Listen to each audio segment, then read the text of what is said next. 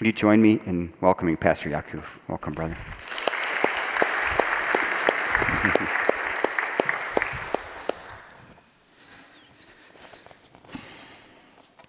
Good morning. I'm so delighted to be here. Um, thank you, Pastor John, and thank you all, Fifth Family, for this wonderful privilege me to speak here. Um, yeah, when I come here, I can see so many uh, near and dear friends, and I always feel like this is kind of uh, second church. You know, first our, my own church. Every time I have free time, actually I come here, you know, to join the worship. So I'm really delighted to be here. Before I go to anything else, I just want to ask your prayer request uh, right now. You can pray in your personal time as well. As I share, you can uh, start praying in your heart. Uh, we know the COVID situation right now in India and Nepal uh, is going on. I just had a conversation last Thursday with some of our church planters, prayer time over the Zoom, and I was deeply um, kind of, um, actually, I, I was gripped with a fear the way I heard the stories from there, from them. We were eight or nine altogether, and each of them were telling me a story how actually COVID has hit one of their family members. Uh, one pastor was telling, telling me that right now, at the moment when we were sharing a, a prayer, he said that my brother-in-law just passed away. My wife and her family could not see him. They were just buried him. They just buried him uh, they could not uh, see him. And my wife is crying, you know, wailing and mourning. Uh, he was telling me that story. One of the pastors said that uh, the pastors that I know, only the pastors I know, 19 of them have already died because of COVID. There might be many pastors that I don't know. The pastors I know, out of that, 19 have already died because of the COVID. And, and one of our planters was in the hospital. He was talking from the hospital. He said, I'm here I'm bringing my uh, brother-in-law. Situation is so actually dire, so difficult. Um, patients are everywhere in the um, uh, uh, hospitals. They're in the outside. They're in the room. There's no space. So he was referring me that. He was telling me, uh, sharing that incident, showing me that. So please um, pray for Nepal and India as COVID has hit. Uh, situation is uh, scary than what we hear in the news. Um, and there is a now fear that third wave will come that will hit mostly uh, kids and children. So parents are already panic. That's what uh, some of our church planters were telling me. So please uh, pray for Nepal and India. You, you, know the India situation as well. Uh, as you pray in your personal time, please, please do pray. Um, uh, people from Nepal and India. Uh, with that prayer request, I want to say again, thank you. Thank you to you all for this wonderful privilege. And I'm personally blessed to have uh, friends like you, like Fifth Reform. Um, ever since I became friends with John, uh, Fifth has been a huge blessing to me personally, to my family personally, and also in the ministry here in Grand Rapids and um, Nepal. I remember um, in 2015, uh, we had planted our church in 2012, and I was volunteer. We all were volunteer and the time came, God gave us so many, so many new souls that in 2015, uh, I had to come as a full time uh, church planter. Uh, I was still in the seminary, I was staying in the seminary housing. Uh, to think moving from seminary house to out was actually a scary thing for me because I was the only one earning a little bit of money. My wife could not work, and I had a one year old son. So it was a difficult time for me actually to come as a church planter, full-time church planter. Um, and we were praying and we were a bit scared actually. How can we do that, Lord? And then mean, uh, meanwhile, um, one of our uh, members, uh, we found that uh, she is willing to let her let us stay in, in their houses with an unimaginable, you know, low price. Um, and that allows for three years actually, three years without much you know, thinking about financial stress, I could invest myself into the ministry. And some of your actually uh, members personally invested in prayer, in friendship, even in financially during those time. Um, and some of you actually helped our people, our needy families, to drive them to hospitals, to doctors' appointments, and everywhere. So I'm deeply grateful, actually, you know, uh, not just my, for my personal or for my family, but as a ministry wise also, during those early days when we were just picking up, we're just planting church, reaching out our community, you helped us many ways. You know, because of your friendship, partnership, your investment, your prayers, your personal uh, friendship, and your advices, uh, God has brought us today um, where we are. We were we started with six families and handful of youth. Today we have around 100 plus uh, members, including kids, infants, and adults. Uh, when I come here, I feel like so peaceful. Uh, if you come to our church, you find noise everywhere. Kids are running everywhere. Um, uh, and um, because of that, I mean, we are grateful for that because we have so many young families like myself um, and so many kids growing up actually. Almost every other week, I have to go for um, what called gender revelation, reveal or, or baby, you know, dedication or prayer, something like that. So we are growing in uh, biologically also. Uh, and we are also blessed to have that. In 2018, God gave us a small building. Uh, it is located in uh, between 48 and 52nd on Eastern Road. If you have, if you drive that way, you can see that small building. And we have outgrown the building. Uh, our kids are running everywhere. Because of that, uh, we have been praying to add three more rooms so that we can have a kids room and then youth room and then office. Right now, we don't have um, uh, enough space. We don't have lobby to run around, our kids to run around and play around. So we have been praying for that. And thank you so much for opening your hearts and hands uh, for that uh, project, for that mission.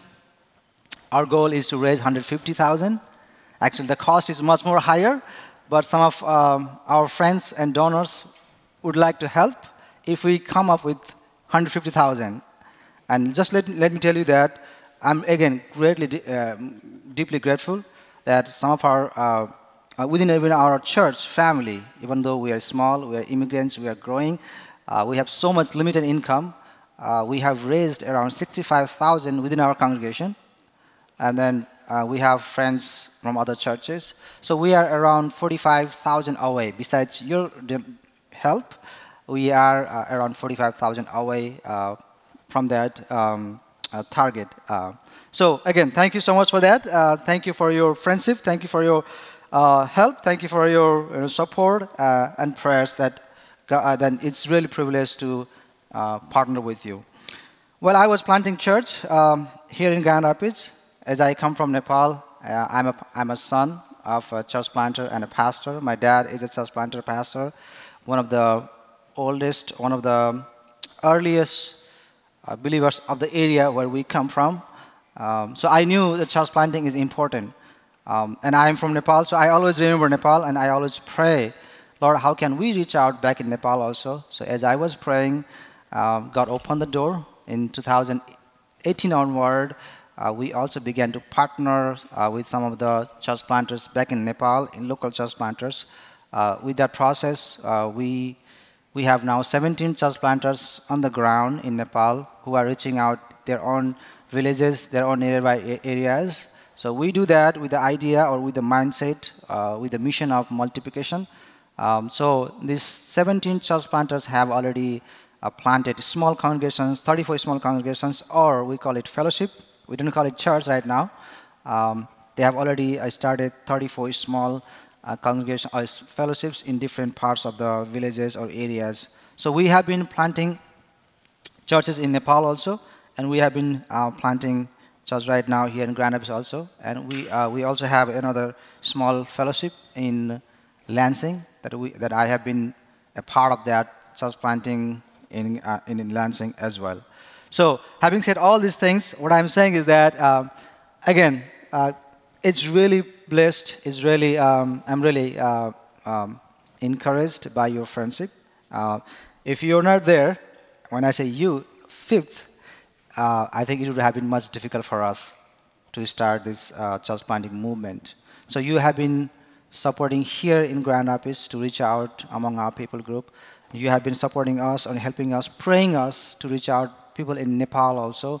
And I hope that uh, you will be supporting us whenever we go, wherever we go, because there are so many Nepali around the world. In fact, there are many Nepali people around the world than in Nepal itself. So I hope that you will join me sometime on that journey as well, and we'll explore together. Amen?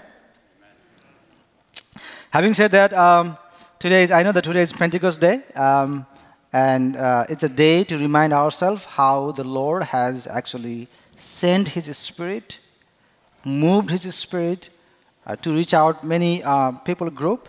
So I want to, what I want to do today, uh, this morning, is I want to read, I want to share you from Matthew 28, which is very familiar with us. Uh, but I also I want to add some of the things from um, Acts 2. Uh, that way, uh, we will focus on Pentecost at the same time. I want to focus, I want to draw your attention to the Great Commission that Lord has given to us. So I want to invite you. You know, this message is not something new, but I just want to invite you into the mission that God has already started, God has already given to us. I know that uh, there are so many information in here, right? Uh, the library we have here, the personal library we have, is much, I think, bigger than some of the library back in Nepal's theological seminary. So we have so many resources, so many information here. So what I want to do is, um, instead of giving you a lot of information, I want to invite you to this journey, to this mission, to this command that uh, our Lord has given. And I, am I'm, I'm pretty sure that the command God, uh, Lord gave in 28, uh, Matthew 28 and then Acts 2, they are correlated. Okay? They, are, they go together. So, having said that, uh, let me give you a brief, um, just brief um, context of today's passage, and then I'll read Matthew 28, and we'll go from there. When we, when we look at Matthew 28, uh, we see there uh, Jesus has risen from the dead, and he has already appeared actually to many, uh, as many as 500 uh, disciples or people. And then uh, he's already in, on the earth for 40 days after he was raised. So he has been appearing, and he's in the um, he's with his people for around 40 days, and and, and he know that he's it's time to come for him to go back to heaven. So he calls his disciples to the Mount of Galilee, and he says, "You go there, and I will meet you there." And then disciples also go there. Jesus comes there, and Jesus meets with his disciples. Um, Matthew 28, 16 to 18 says that, 17 says that when they met, when the disciples met Jesus there, they worshipped him, but some of them were doubting or hesitant. You know, some of the English Bible says, translation says hesitant. Some of them were hesitant. And then Matthew 28, 18 to 20, Jesus gives his uh, commission or command to his disciples. This is what he says. But Jesus came and spoke these words to them All power in heaven and earth has been given to me. You then are to go and make disciples of all the nations and baptize them in the name of the Father and of the Son and of the Holy Spirit. Teach them to observe all that I have commanded you, and remember, I'm with you always, even to the ends of the world.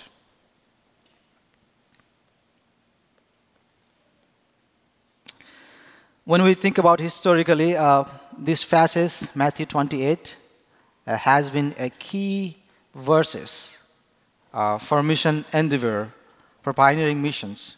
Missionaries like uh, William Carey, who went to India, started Protestant um, mission, he based his mission career on this passage. But if you look at today's uh, paradigm, we believe that whole narrative of the scripture, the Bible, itself reveals the nature of God's mission. And this passage, Matthew 28, is a passage, a command Jesus speaks, uh, is actually a continuation of God's mission that was initiated in the book of Genesis. So, Matthew 28, the Great Commission of Jesus, is the continuation of God's initiation or initiated in the book of Genesis. And when we go to Acts 2, um, we see the same thing that the God is outpouring His Holy Spirit in a, in a formal, as a sign of formal inauguration of God's bringing His gospel to the all nations or ethnos. So in, in Matthew, uh, Matthew 28, we see Jesus commanding His disciples to go to all the nations and if you look, go to Acts 2, we see God bringing all the nations into the Jerusalem. So we see the close connection there. So what we can learn from this passage? So I just want to throw out some of the lessons and then some of the application that we can apply in our lives. First, um, when you look at Matthew 28, we can clearly see that this is a command to go and make disciples of all nations. It says that you then are to go and make disciples of all nations. I'm reading from J.B. Phillips' uh, translation. You then are to go and make disciples of all nations. In a similar way, if you look at other gospels like Luke 24, 25 to 48, there Jesus commands his disciples to make disciples by witnessing, by preaching, or sharing the gospel. So Jesus commands his disciples to preach the repentance, for the repentance, for the forgiveness of sin in Luke 24, 45, and 48.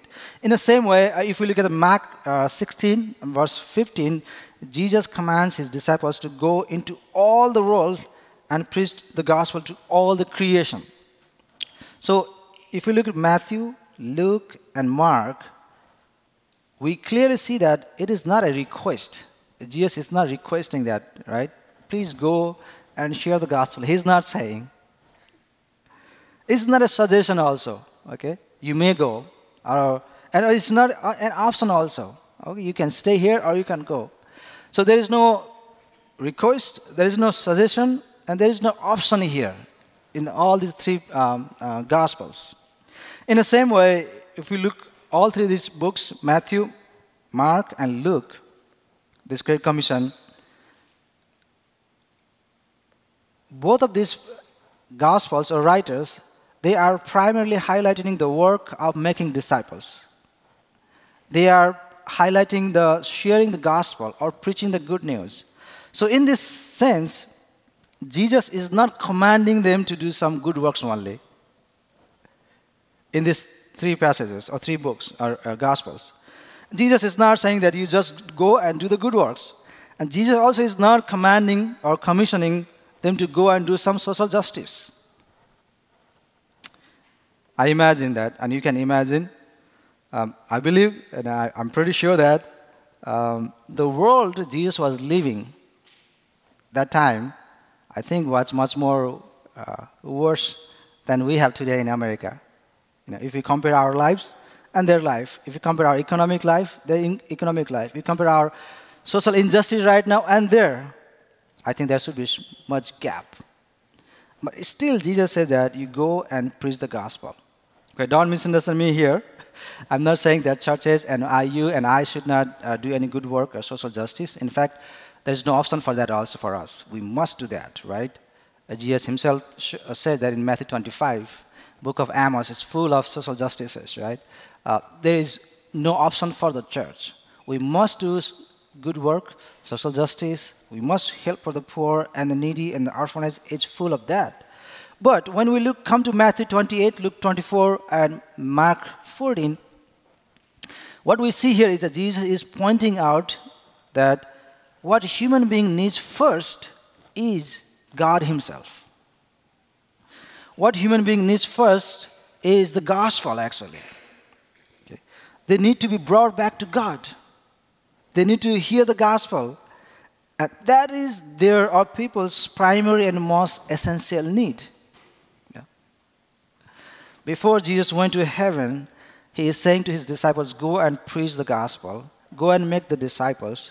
The reason he said is that he is highlighting what is the most essential need of human being.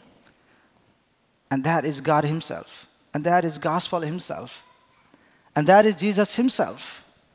So he's pointing out, he's not avoiding, he's not saying, you should not do other things. he's not saying that you should not do other good work. What He's saying that, look, the most essential thing is in myself, the gospel. That's why I came here. So when Jesus is saying to go and make disciples in Matthew 28, or be my witness in Luke 24, or preach to all the creation, Matthew 6, Mark 16, he's asking not to put the temporal and physical life above the eternal and heavenly life. The whole purpose of making disciple is first to bring people back to God and help him or her to become more like Jesus. And when people meet Jesus, their lives will be transformed forever. when people find the gospel, true gospel, their life will be radically transformed. I, I remember uh, one um, uh, story that I, when I was talking with one of our church planters, he said that there is a woman, there was a woman who had two sons, almost half blind, and she comes from an area where the world's largest mass sacrifices take place. You can Google it. If you Google it in the, um, if you Google saying that uh, what is the the largest mass sacrifices in the world, it will show in Nepal.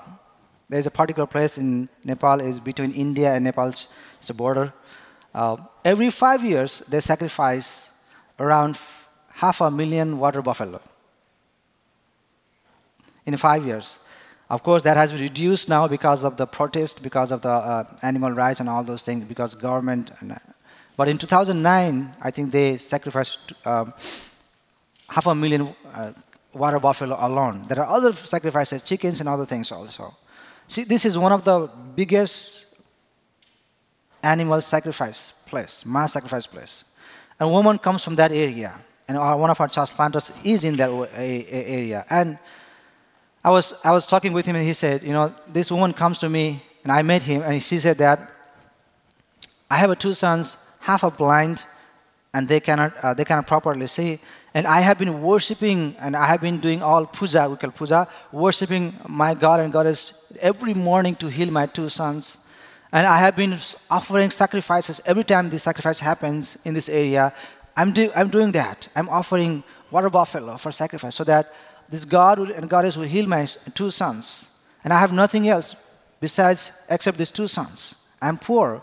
But every morning I do prayer, I do worship, and I set a small amount of money to these God and goddesses, hoping that they, the God and goddess will heal my sons. So one of our church planters from that area met her, shared the gospel, saying Jesus is the true healer. He loves them. Come to church, and she come back to church, and she also brought two of her uh, sons. When our church planter saw that, two of the sons, he realized that there is something wrong physically with these uh, two boys. So he shared the gospel, he talked to them, he showed the love, but at the same time, he took them, these two brothers, to the doctors. And then doctors did all of those surgery and things, and they were totally fine now. And seeing that, this woman came to our church planter and said, with a big uh, plastic bag, you know, big plastic bag, she said, you know what? Now I knew that your God is powerful, loving. It opened my eyes. For this many years, I was worshiping this God, thinking that my sons will get healed. I was sacrificing, I was giving sacrifices, water buffalo sacrifices, I was collecting offering every morning, thinking that my sons will get healed. Now I knew that the God you are talking, the Jesus you are talking, is a real one. Her eyes was open with the gospel. And she brought the, this big polythene bag with a full of coins in the money, and, he, and she gave it to our church planter saying that now this money belongs to the church. And, and then church planters were asking me, actually calling me and asking me, shall I take that money? Because it was offered to the idols. What shall I do? You know, and I said, what do you want to do? You know, you pray and take it. Well, that's how gospel changes.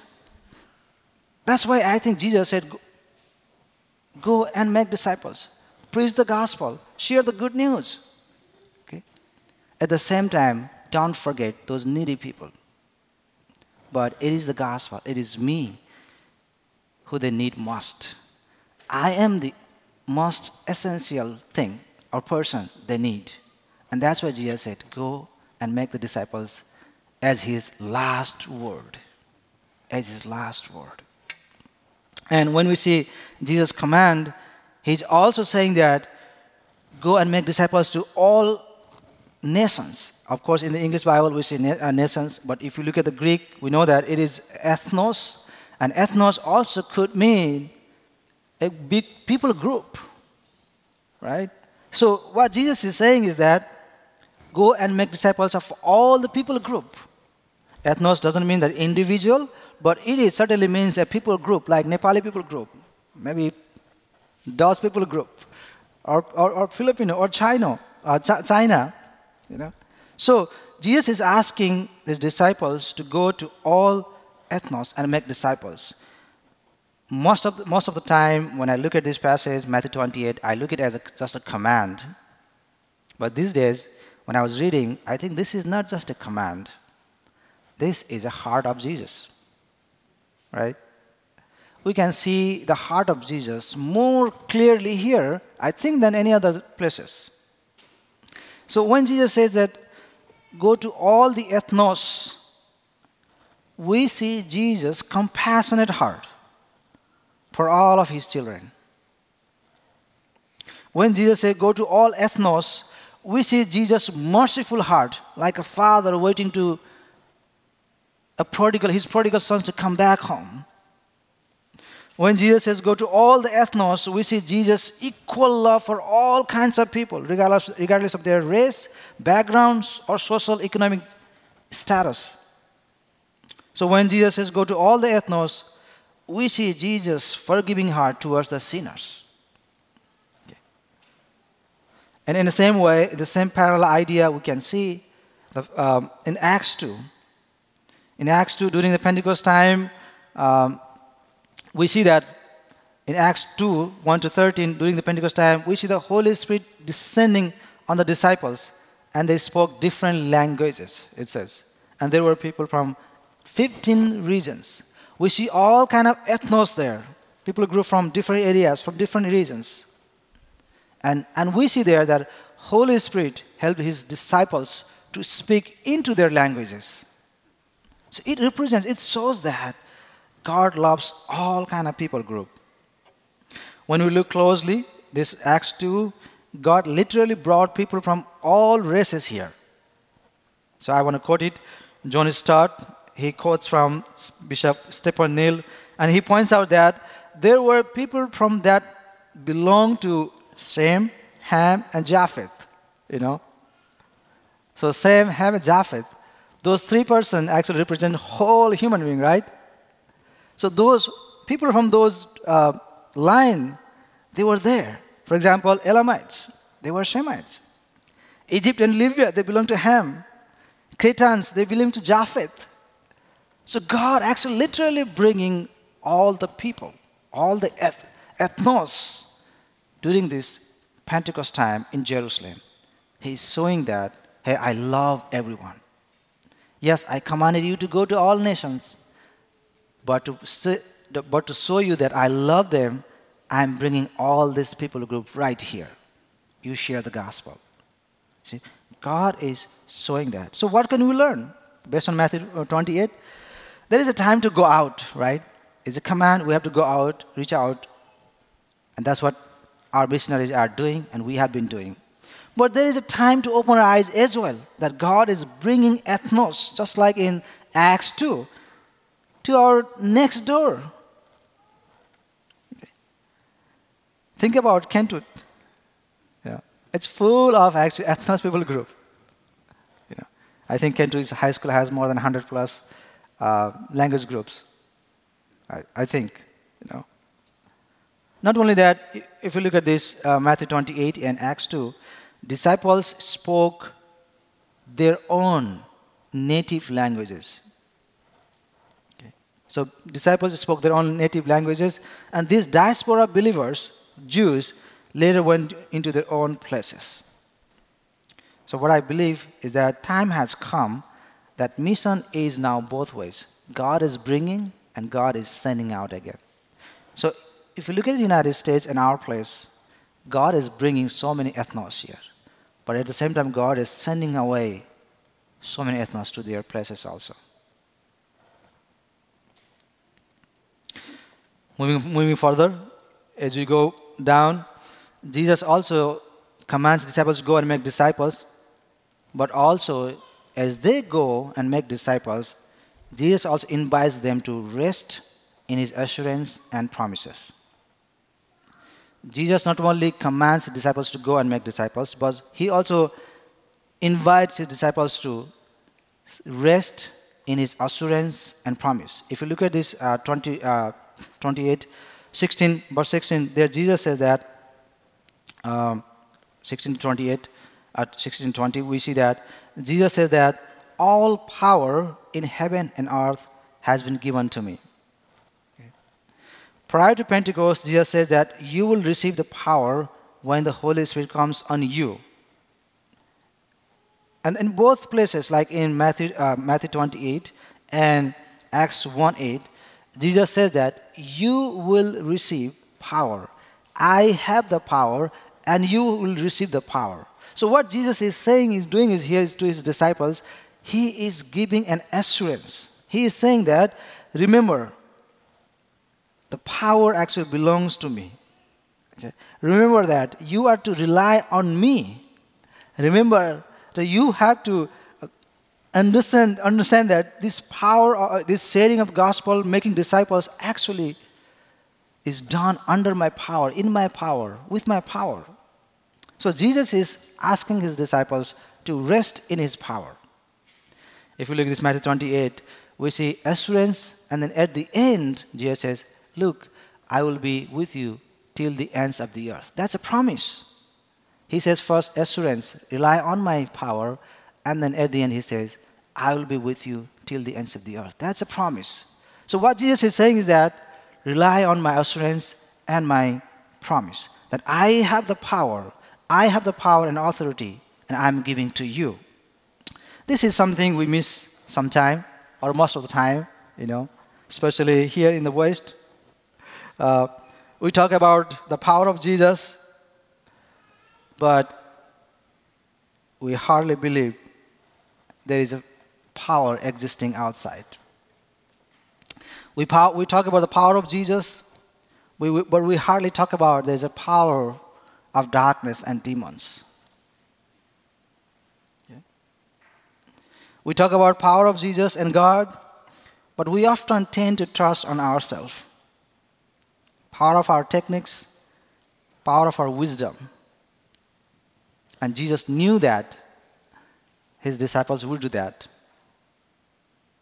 Jesus also knew that his disciples are discouraged, confused. And Jesus said that, hey, look, I have the power. You don't worry. You just rest in me. You just rest in me. You have to go and make disciples. That is, you do. But I will do rest of the things. You just go. I have the power to do. I remember that one time when I was visiting Nepal, one of our church planters showed a half-built, um, half-built temple, and he said that you know, the the owner of this church building, uh, this um, uh, temple, he was suffering so many years with the evil power. His family and all of them didn't have peace and they, they felt evil spirit in their houses. And they were and he was building the temple behind his uh, house, thinking that worshiping there can appease God and goddesses. By the way, this is very common practice in Nepal. Even my father, my grandfather, they had a household god whom they worshipped to appease them. Every time, every time sickness happens, my, my father and grandfather, they used to um, sacrifice chickens or goat to this household god. That's why we became Christians. One, of, one day, there, one of our, uh, my father's uncle came to house and shared the gospel. He said, "You don't have to sacrifice anything. You don't have to sacrifice chickens, anything. Jesus can heal you." My, fa- my grandfather said, "Ooh, that looks very inexpensive religion. You know, you know, it's very inexpensive, right? It's very cheap. You know, I can follow that." So that's how we became Christian, actually. You know, uh, this man also had the same story. He was building a temple, thinking that worshiping there will uh, cast out, out their evil things and all those things. And when our church planter met him and he shared the gospel, look, real peace is found in Jesus. And that man came church the following week, and then following week, and then following week, and he began to understand the gospel. He began to feel, he began to realize the power of gospel. And he said at the end, look, I think Jesus is a real God. And he began to, and he stopped building that temple. And he threw the idols. He was just about to set the idols inside the temple. He threw that away. You know. And my, my, one of our church was pointing me out that, see, gospel has the power to change this one. We don't have power. Only, only God and gospel has the power. We just need to rely. I think that's why Jesus said, Remember, I am with you even to the ends of the world. And Jesus invites and his disciples to rest in his power and his promise. So, what can we learn? I know that we have time gone. What can we, what can we learn? So, disciples is an invitation. It's an invitation to invite your friends and family and other people into our lives and show the Christ likenesses. Oftentimes, we begin our discipleship, our relationship from the cafeteria, but in Jesus' method, discipleship began from the dining hall, right? Living room. When two of his disciples said, Rabbi, where are you living? Disciple, uh, Jesus said, Come and see. He invited them to his house. That's how he began his discipleship. So I want to, I want to challenge you. you know, invite someone to your home, around your dining table, who needs to know God. Invite them into your lives. Not just in the coffee area, but in your home. In your, in your dining hall, maybe in your living home, living room. Start thinking or looking for how many people group are or ethnos are around your city or in your neighborhood. Start praying for them, finding out ways to reach them out. How can you reach them out? How can you help them out? As I said, there are more than 2,500 Nepali speaking people group alone in Grand Rapids. There are Burmese now, Vietnamese. One of the Burmese uh, groups are meeting in our church building right now, 2 o'clock. You know. There are, there, there are Congolese, you know, Vietnamese, Filipino, Chinese. Find it out. Think about the bigger picture of reaching out ethnos in your city and different countries. You know. Think about bigger picture. God has given us that bigger picture that we have to reach out all the ethnos, all the people group, all the nations, while praying and supporting your local people group here in Grand Rapids or in your area. At the end, send, send those people group or ethnos to their own people group. One of the things I want to really highlight is that in Acts chapter 2, God brought God brought many ethnos to Jerusalem. But God also sent them out. Also, they also went out to their own areas. In fact, that's how actually early church grew. Those who heard the gospel in Jerusalem, they were from 15 regions, from areas, from Europe, from Asia Minor. They went back to their own areas, to their own people group. That's how God started doing his mission. So think about that. Today, in, in, our, in our city, in our place, all the ethnos have come. What would happen if they go back to their places and share the gospel? How effective would it be? So start praying for them, helping them, and supporting them. Meanwhile, think about how can you reach out those ethnos your place in your area. Saying that word, I want to say again, thank you so much again helping us to reach out our own ethnos, our own ethnic people group here in Grand Rapids. Um, and thank you so much for helping us to reach out back in Nepal, our Nepali people group. And I hope that uh, you will continue to pray. And if you know, if you if you have any um, questions, if you if you want to know um, more about how we are reaching out both here Grand Rapids and Nepal and other parts of the world, please uh, let me know. Uh, I'll be more than happy to talk to you. Uh, you can always reach me out, or you can always ask uh, Pastor John, or there are so many um, actually friends, good friends and uh, family here who are actually uh, involving the, in the mission that we have been doing in Nepal. So again, I'm deeply grateful. Uh, some of you actually have been involving directly uh, to plant church in Nepal. So I'm grateful and thankful for this opportunity, for your friendship, and for, for your uh, partnership. Thank you so much. God bless you.